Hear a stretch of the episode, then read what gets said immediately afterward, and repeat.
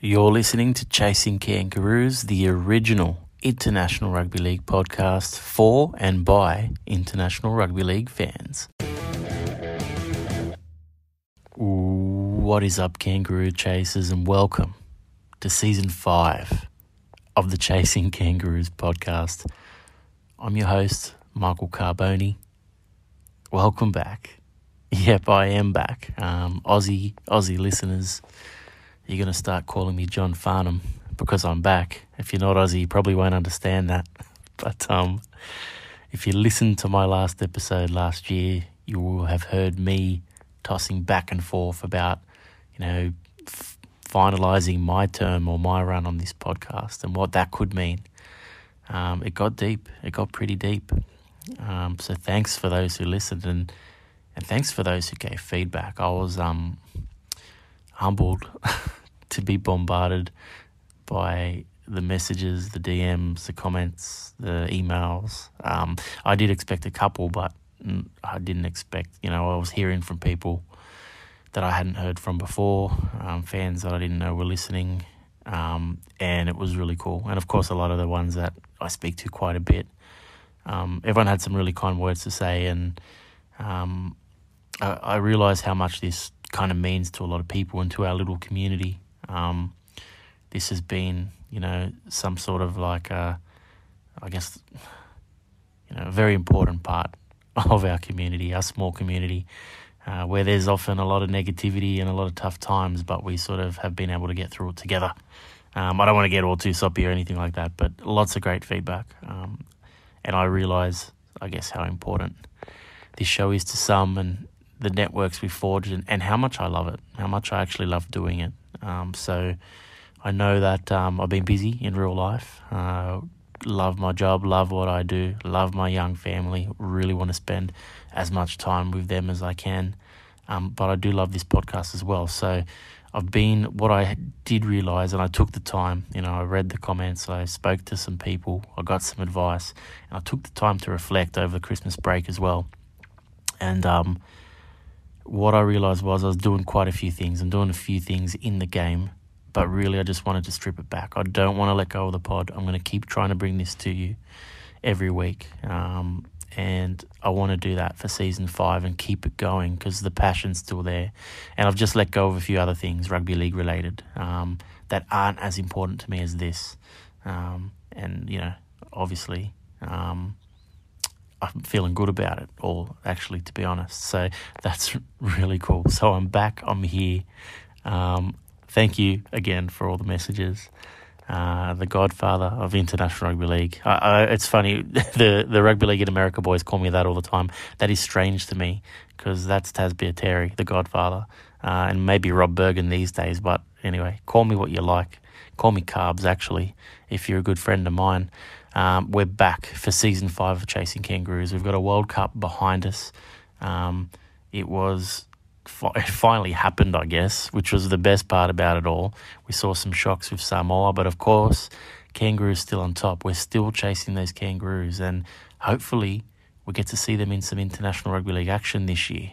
It's looking unlikely at the moment. We're not seeing much. We're not even sure if NRL players are going to get on the field. To be honest with you, I'm sure they will, but um, yeah player agreements, etc. Uh, not not what I'm going to be talking about on this podcast, but I'm sure you will hear it on Bloke, Matty Johns, when Phil Gould comes back with his pod, any Fox pods, anything. There's, they're going to be everywhere. They're going to be talking about that everywhere.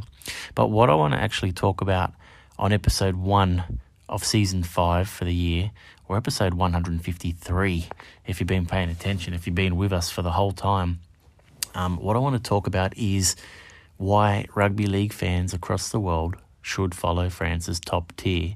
And of course, if you read rugby league news from Twitter, from Facebook, etc., if you're a reader of The Guardian, you will have seen an article with that title, and that's what's inspired this. And the article came out a few weeks ago, so I've taken a little break, obviously, but I'm back and I, I read this article and I thought I want episode one of season five to sort of touch on this article and and get take some points from this article, and I can sort of share some of my thoughts as well. Now, of course, the article was written in the Guardian by a friend of the pod, Gavin Willacy. Um, and I'll leave a link in the show notes. I'm sure many of you have read this already, like I have a few weeks ago. Uh, but if you haven't, you need to read it. It's a good one. And as I mentioned, Gavin Willacy, good friend of the pod, um, he you can follow him on Twitter at No Helmets Required. Of course, named after the book that he wrote about the uh, the American All Stars in the '60s. Um, follow him if you don't already. Um, and also, you can listen to a chat I had with him all the way back on episode 25 of this podcast. That was a long time ago, but it was a great chat. It was called Let Greece Play. Um, it's actually a good one to go back and see how far Greece have come.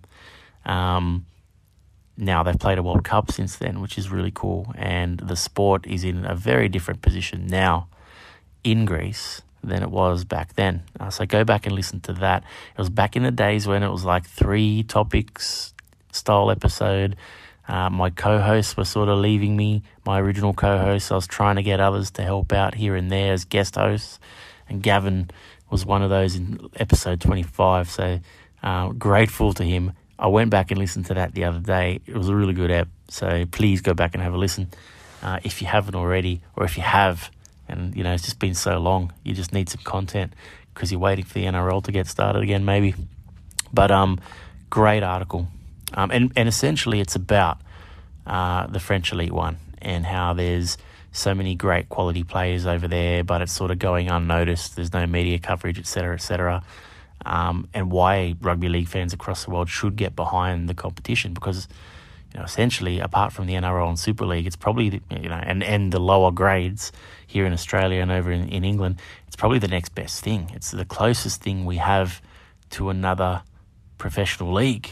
Um, it's not quite there, but the standards are sort of getting higher, and they've they've sort of been around this point in the past, but it's probably the best that they've been for a little while, and that's probably because you've got some great talent there. Uh, Dean Whare the ex Kiwi, James Segeyaro, Papua New Guinea, Kumul. Um, you've got Corey Norman, the Queenslander, Joseph Paulo, uh, former and Super League superstar. Not to mention James Maloney's still over there. It's his second season in the Elite One after his stint with Catalans.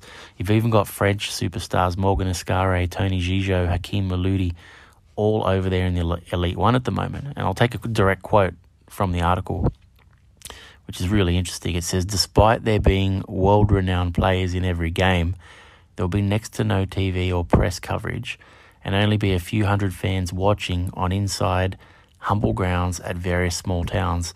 Such is the strange world of Elite One, where international stars go and their well paid business uh, go about their well paid business in a media vacuum. Um, powerful stuff. Great players over there, and you know, you don't hear a lot about it. We don't see a lot about it. You know, these games aren't really televised. They're streamed on the various Facebook pages of the clubs. So know, if you if you can find them, I encourage you to get behind them. Um, it's good good stuff. Uh, but in terms of media coverage, if you can't read French, you won't see much about it, hear much about it. Um, in fact, French media don't really speak about it. We've we've spoken to to people in the past on this podcast who've told us that you know, you only really hear about these clubs in their small towns when it comes to media. Um, and, and, that's, you know, only in the Octane area, Occitanie area, uh, which is a small part of France.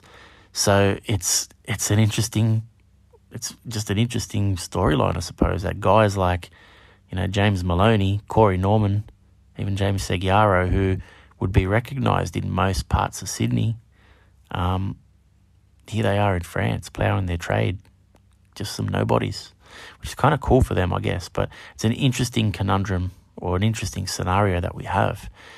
And I guess one of the questions that the article poses is where is the money coming from from these players for these players? So they're getting paid okay, um, I'm guessing, and it says that wealth it's wealthy owners, sponsors, government, uh, and the later trend set to pick up some steam leading into the 2025 World Cup. Now, since this article's been published, I have seen a little snippet from another friend of the show, Steve Mascord, on his uh, Rugby League Hub, where he says that he's heard that um, the French government are pulling around 15 million in funds for this World Cup. So that's the first I heard about it. But Steve's usually finger on the pulse. So one to watch. Doesn't mean things start to change here potentially since this article was written. Um, but nevertheless, pushing on. The players are there. And it sort of begs a question, you know, do we want to see Aussies in key positions over there passing on their experience and skills, helping upskill players, or is this talent over there in France actually blocking pathways for young French talent? So another one of the questions posed by the article, and it's an interesting one. You know, you've got you know Lézignan with imports, Maloney and Norman, you know, doing their thing, and you've got a, a club like Carcassonne, mostly French, um, doing their thing, and both of those clubs are in the top three at the moment both doing really well. They always do well, but but you can see one, you know, with the Aussies, and one with the mostly French. And you know, personally, I like the mostly French method, of course, because I'm an international rugby league fan. But I can't help but think that some of the the Aussies and Kiwis in key positions can only help. Um, to me, the pathways, you know, they're not quite being blocked because we're seeing more French players than ever in Catalan and Toulouse squads as well, which is really cool. So to me, it seems like it's helping. Um, and I've got some points on this later on as well. But um, interesting stuff, interesting insights that come from this article.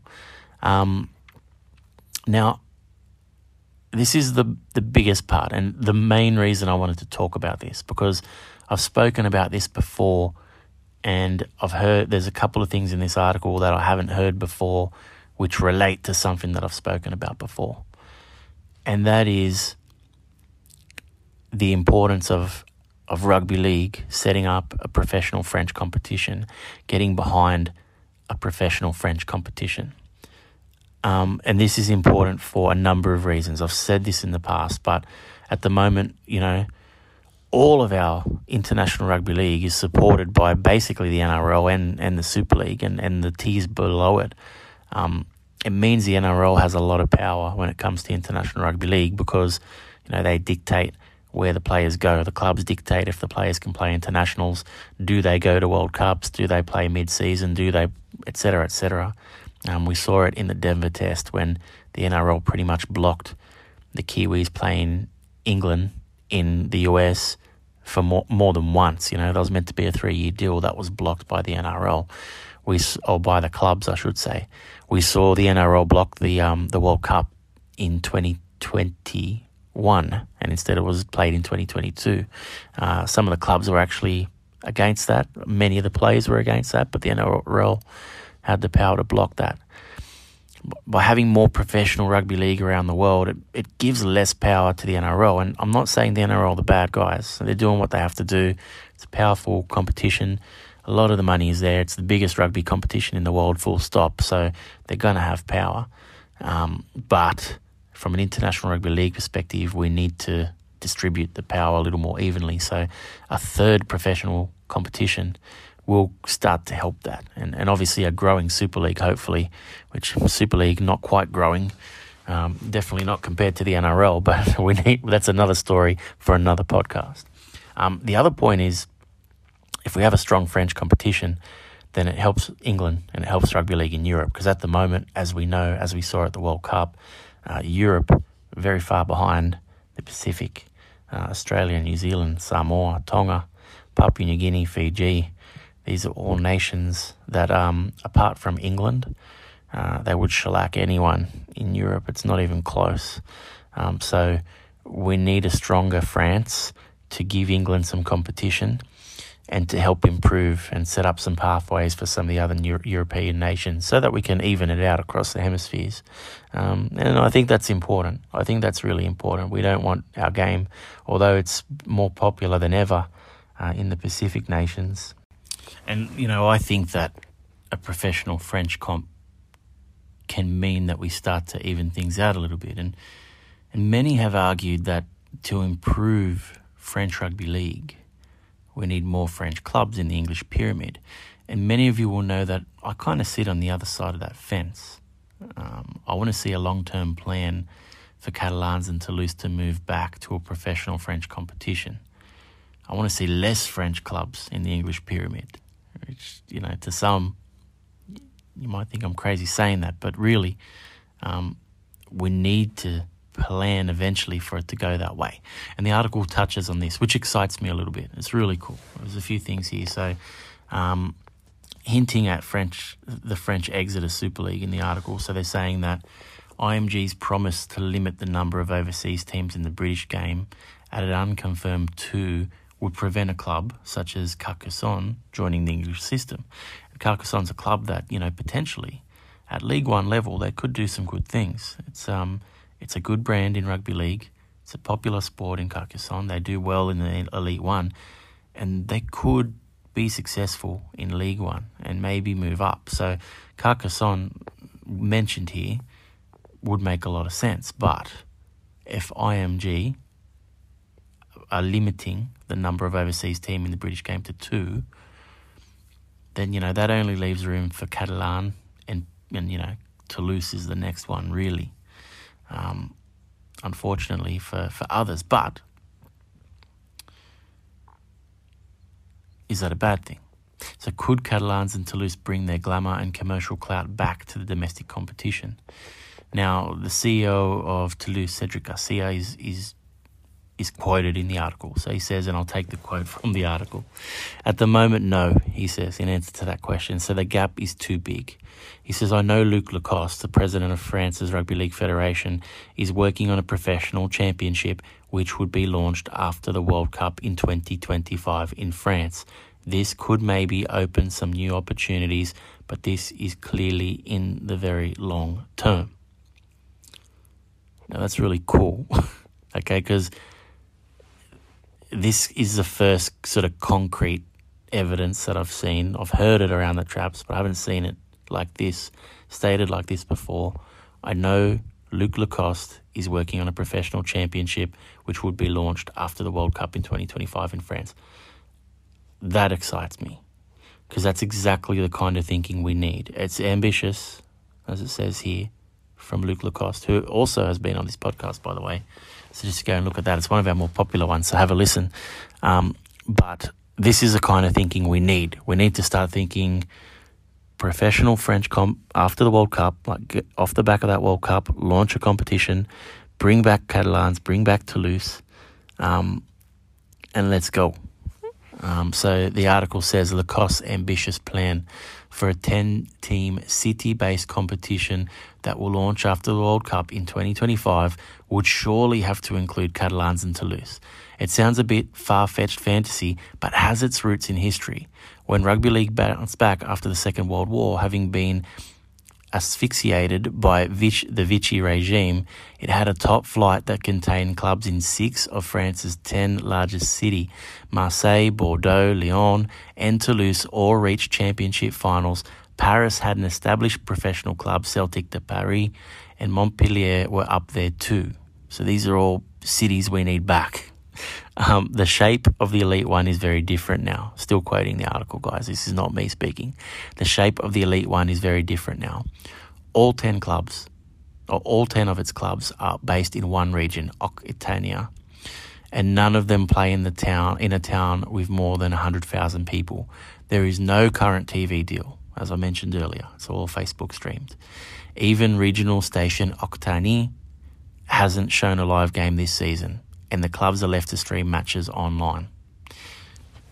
So that's what makes it ambitious. At the moment, we've got 10 clubs in one region, a small region, small towns, no TV deal, um, no media, um, under a thousand people typically watching games live at the game, um, and where we've got this ambition to be a 10 team city club professional league, city based competition in three years after the World Cup. Very ambitious. Um, can we get there? And should we get there? Um, I saw Tas Baitieri commenting on this very article. I think it was on LinkedIn. Um, and he mentioned something that I hadn't seen before actually. So that um, in the mid 90s, so this is b- before my time in terms of my love for international rugby league. So in the mid 90s, an eight team semi professional French regional competition was launched. Uh, it only lasted for a year, and it lacked the the financial authority to remain more than its inaugural year. And this is something that I just learned. So, um, would we be making a mistake doing this again, or can we learn from that mistake? Um, obviously, back then the finance wasn't there, the money wasn't there, it didn't work. Can we make it work this time around with World Cup, with some government funds, with Luc Lacoste, the man behind it? with Toulouse and Catalan already in a position. Um, can they do it? I hope they can. Um, so here's my takeaways from it all, and it's a quick episode today, guys, but lots to think about. Um, final thoughts across the board on everything that I've said today. We mentioned Aussies and Kiwis over there are they holding up pathways? Are they helping? I think we need to build foundations in education and pathways. Um, we need to see roots growing in France. So three years is a short period of time for a professional competition, but we can we certainly have juniors coming through at least for two or three clubs. We have um, a place where you know Aussies, Kiwis, English, etc. can play. Um, we even have a place where other pathways can start to come through as well. So, um, and I'll get on that a little bit further down the line. But in terms of foundations, education, pathways, I'd love to see guys like Maloney, James Maloney, stay even longer and move into coaching. So this is where the younger players can take advantage of that experience and the true pathways can begin to open up. So James Maloney, loving it over there, obviously. He stayed an extra few years after Catalans. His young family, um, what a great place to be. So, you know, maybe people like him can stick around a bit longer, get off the field, give that jersey to a French young French dude, and teach them the way.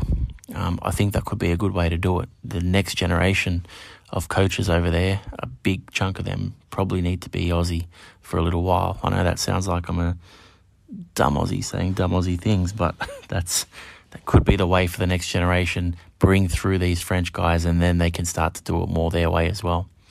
Um, we need to fix the media issue. Um, I don't know the answer to that. Uh, I'm on this side of the world. I know we've got friends that listen to this pod. Please reach out. Let me know what you think. Um, after I release this episode, tweet at me. Let me know what you think. Maybe we'll record a backup episode after this with all of your thoughts about my thoughts. So that could actually be really cool. Um, another big takeaway for me is, and I've said this before and I've tweeted this before, I think Aussies, Aussie Rugby League fans would absolutely eat up Elite One in summer. So, like, if they could somehow do a deal with Fox Sports Kayo, um, it would provide small commercial benefit to the league as well. Um, and I can see a lot of like rugby league fans hungry for a bit of rugby league in the summer, turning on a bit of French Elite One. I'm not saying it, they would watch in their millions, but certainly it would rate okay compared to some other summer sports we have here. And it, it's a different style. We get to see some of some names that we recognise. It could be a bit nostalgic, you know, James Segeyaros and Joseph Paulos and James Maloney's. It will be very nostalgic, and I think a lot of hardcore rugby league fans here would absolutely eat it up. Um, but you can't do that without a French deal first. So, you know, Kayo Fox, they're not going to buy, Fox Sports aren't going to buy streaming data from from the clubs on Facebook. So we need, you know, we need the, a French channel to take it on and then for Fox Sports to buy the coverage or buy the footage from there. But again, it could be a little bit of a money boost there, a small commercial benefit for the French leagues. So that's super important. I think that's a massive takeaway, um, and one I'd love to see happen in the next few years if possible. Um, uh, and not to be negative, but I can't see that really happening as long as it's a second tier competition. So you know, maybe that's one of the things we build up towards, and in, and maybe it's in Luc Lacoste plans. I'm not sure, but selling some rights to the professional competition to Australia, it's got to be a go.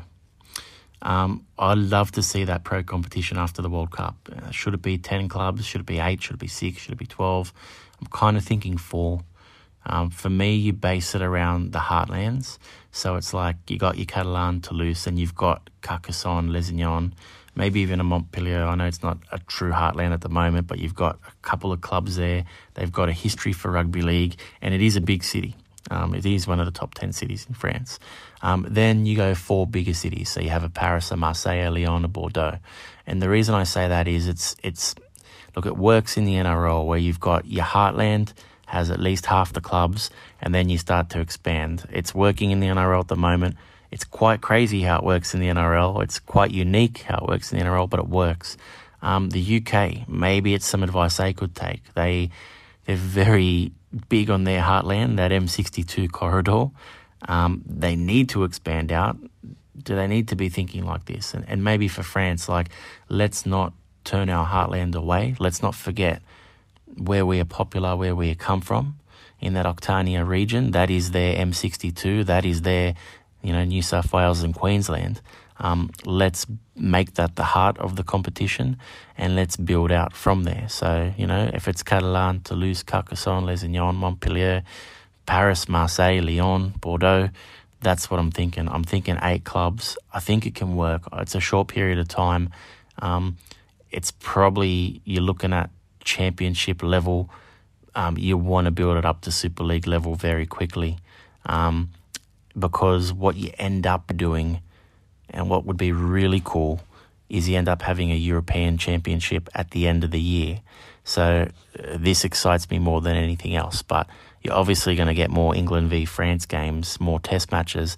But at the end of the year, imagine the Super League champion versus the French champion, France versus England champions. Um, you know, the Aussies may not want to play World Club Challenges regularly, uh, but France v England every year the winner is the European Rugby League champion. Beautiful, beautiful. I'm salivating. That's the best. That's that's where we need to get. Um, and I just think this sort of thinking, as I said, it's critical for our sport moving forward. Uh, we want a strong competitor. We want England to have a strong competitor to grow with in their neighbourhood uh, and open up more pathways across Europe if done correctly, right? Because you, this is again, this probably needs a whole nother episode here, so I can dig deeper into this. But you take if you take at the moment, you've got twelve clubs in the Super League, and IMG is doing what they're doing, and they prob- they might have less clubs, more clubs. They might not call it. They're probably not going to call it the Super League anymore in a year or two. Um, but if you can, if you take Catalan and Toulouse out of that pyramid, then it leaves some spots. And it means that the Super League can start focusing on Newcastle or London or the Midlands, right? Or they can start focusing on a team in Cardiff or a team in Dublin or a team in Glasgow. You know, they can start doing that and expanding and growing some of those other nations, your your home nations, right? And I think that is where I'd like to see Super League go at the moment. We've seen French clubs included, which I've loved. We've seen a club from Toronto included, which, you know, my heart broke when that ended the way it did. Um, but I'm starting to think if we do it this way, if we have a strong French league, then Super League or whatever it ends up being, we focus on growing England and growing the home nations. Meanwhile, this French league, ambitiously looking longer term, you can start to include, you know, Barcelona in Spain you can open up some pathways. Like there's no reason why you can't have players from Italian clubs or Greek clubs or Serbian clubs um, coming through into this French league. Um, it could actually be a good pathway for more players. And really, it's Europe growing Europe. And I'm really excited by that. And like I said, there's probably a whole nother episode here where I can dig deeper. I'd love actually to have someone with me talking about that one. So um, we'll, maybe we'll do that in the future, but I think there's a huge, huge um, discussion to be had, and that's how we have to think. That is the type of ambition we need to have. I don't know if we have the balls to do it, um, but that's where I think we need to go. Guys, that's me. Um, episode one for season five, 2023. Uh, give me your feedback on Twitter. Uh, follow me. Um, I'm at Chasing Roos Pod, Michael Carboni. Um, give me your feedback. If you have other thoughts, if you have ideas, share them. If you like my ideas, if you hate them, tell me. Um, if you got better ideas or different ideas, tell me as well. And like I said, it could be cool. I'm going to do more and more episodes like this. So just to give you a taste. So for the rest of this season, I am going to have some more. I'm going to have some interviews. I'll do some Ask Carbs episodes. In fact, next week will be an Ask Carbs. I've got some great questions from you. Um, but every now and then it'll be me talking about one topic like this, digging deep, sharing ideas. And I'd love for you guys to share your ideas back. And if we get enough good ideas back, then it means I can do like a sequel or a supporting episode where we share some of your ideas and unpack them a little bit. And, and this is how the game grows. I've had some of the feedback I had going back to the start of this episode, some of the feedback I had from some people within the game, growing the game in other nations around the world, the feedback from them was, um, I've loved your pod because it's given me ideas. It's helped us come up with new stuff. We've implemented stuff. We've built connections. And that's what I want to keep going in this community. So if you have ideas, don't be afraid to share them with me. Uh, Twitter's the best place to do that. Um, and of course, you can support us by subscribing to the podcast, by listening to the podcast. Um, we typically, this season, I'm going to try and go for two episodes a week between myself and the guys at the Rugby League in America pod. You'll hear them this week if you haven't heard them already with their first episode for the year. Uh, Dustin and now Lance, the new co host. He'll explain that. They'll explain that on the show. But fast becoming, what do you mean becoming? The Rugby League in America pod, it's probably my favorite rugby league podcast. Um, I love it. Um, and I know you, a lot of you guys do as well. So please subscribe to the channel wherever you listen Apple, Spotify, Google, Anchor, whatever, wherever you listen. Make sure you subscribe. Make sure you're giving us some five stars, rate us and review us. Leave comments on Spotify as well, um, and support us. Support the show, support the community. Um, we're back. We're in it for season five for 2023. We're growing the game. Let's grow it together. Uh, support us, and we'll keep supporting the game. So, guys, great chat. Um, I'll leave the the article in our show notes because it's an absolute cracker. Gavin Willacy, well done. Uh, I know you're listening, mate. So thank you. And guys, thanks for chasing kangaroos with me. I'll see you next week.